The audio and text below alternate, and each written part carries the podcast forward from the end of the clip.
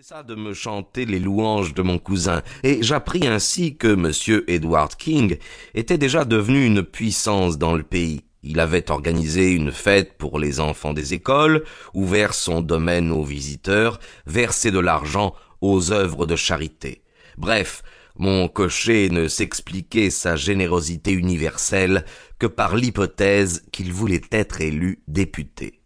Mon attention se trouva détourné de ce panégyrique par l'apparition d'un très bel oiseau qui s'était perché sur un poteau télégraphique à côté de la route. Au premier coup d'œil, je crus que c'était un jet, mais il était plus gros et son plumage plus clair. Le cocher m'expliqua qu'il appartenait à mon cousin dont une manie était l'acclimatation d'animaux étrangers. Il avait ramené du Brésil des oiseaux et diverses bêtes qu'il s'efforçait d'élever en Angleterre.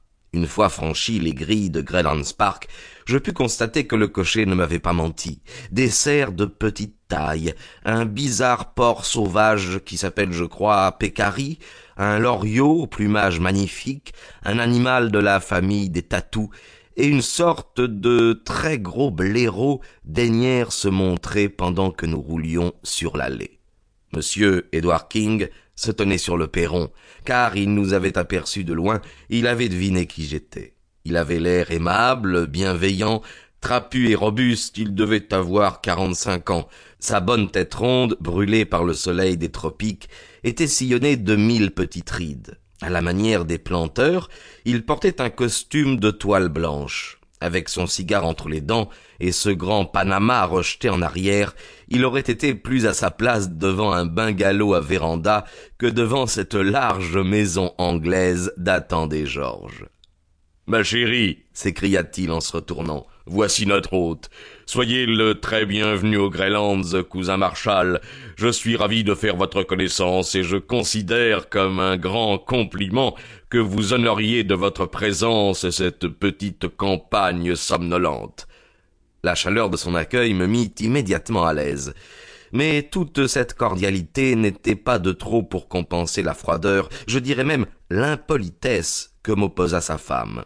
Grande et décharnée, elle était, je crois, d'origine brésilienne, bien qu'elle parlât excellemment l'anglais. Tout d'abord, J'attribuais son attitude à son ignorance de nos mœurs. Elle n'essayait vraiment pas de me dissimuler que ma présence à Greylandscourt ne lui plaisait nullement. Son langage était toujours courtois, mais elle possédait une paire d'yeux noirs particulièrement expressifs, où je ne tardais pas à lire qu'elle souhaitait de tout son cœur que je repartisse pour Londres le plus tôt possible. Cependant, mes dettes étaient trop pressantes et trop importants les projets que j'avais échafaudés sur la générosité de ce riche cousin pour que le mauvais caractère de madame King modifiât mes plans. Je fis semblant de ne pas avoir remarqué sa froideur, et m'adressant au mari, je répondis par une cordialité égale à la sienne. Il n'avait rien épargné pour mon confort. Ma chambre était charmante. Il me supplia de lui indiquer tout ce qui pourrait ajouter à mon agrément, je lui aurais bien répliqué qu'un chèque en blanc comblerait mes désirs, mais ma franchise aurait sans doute été un peu prématurée puisque nous venions de faire connaissance. Le dîner fut excellent, nous nous assîmes ensuite ensemble pour fumer un havane et boire un café. L'un et l'autre provenaient, me dit-il, de ses plantations. Vraiment, tous les éloges de mon cocher me semblaient justifiés. Jamais je n'avais rencontré d'homme plus hospitalier.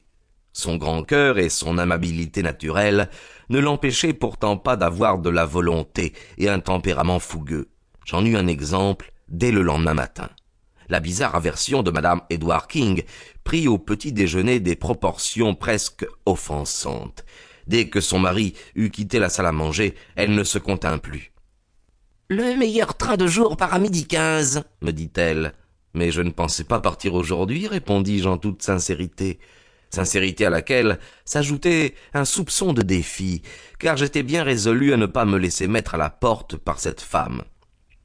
Oh. Puisque c'est vous qui décidez. Elle s'interrompit. L'insolence étincelait dans son regard. Je suis sûr, répondis-je, que M. Edward King me préviendrait si je lassais l'amabilité de mes hôtes. Quoi? Comment? fit une voix. Il était revenu dans la salle à manger. Il avait surpris mes derniers mots. Un coup d'œil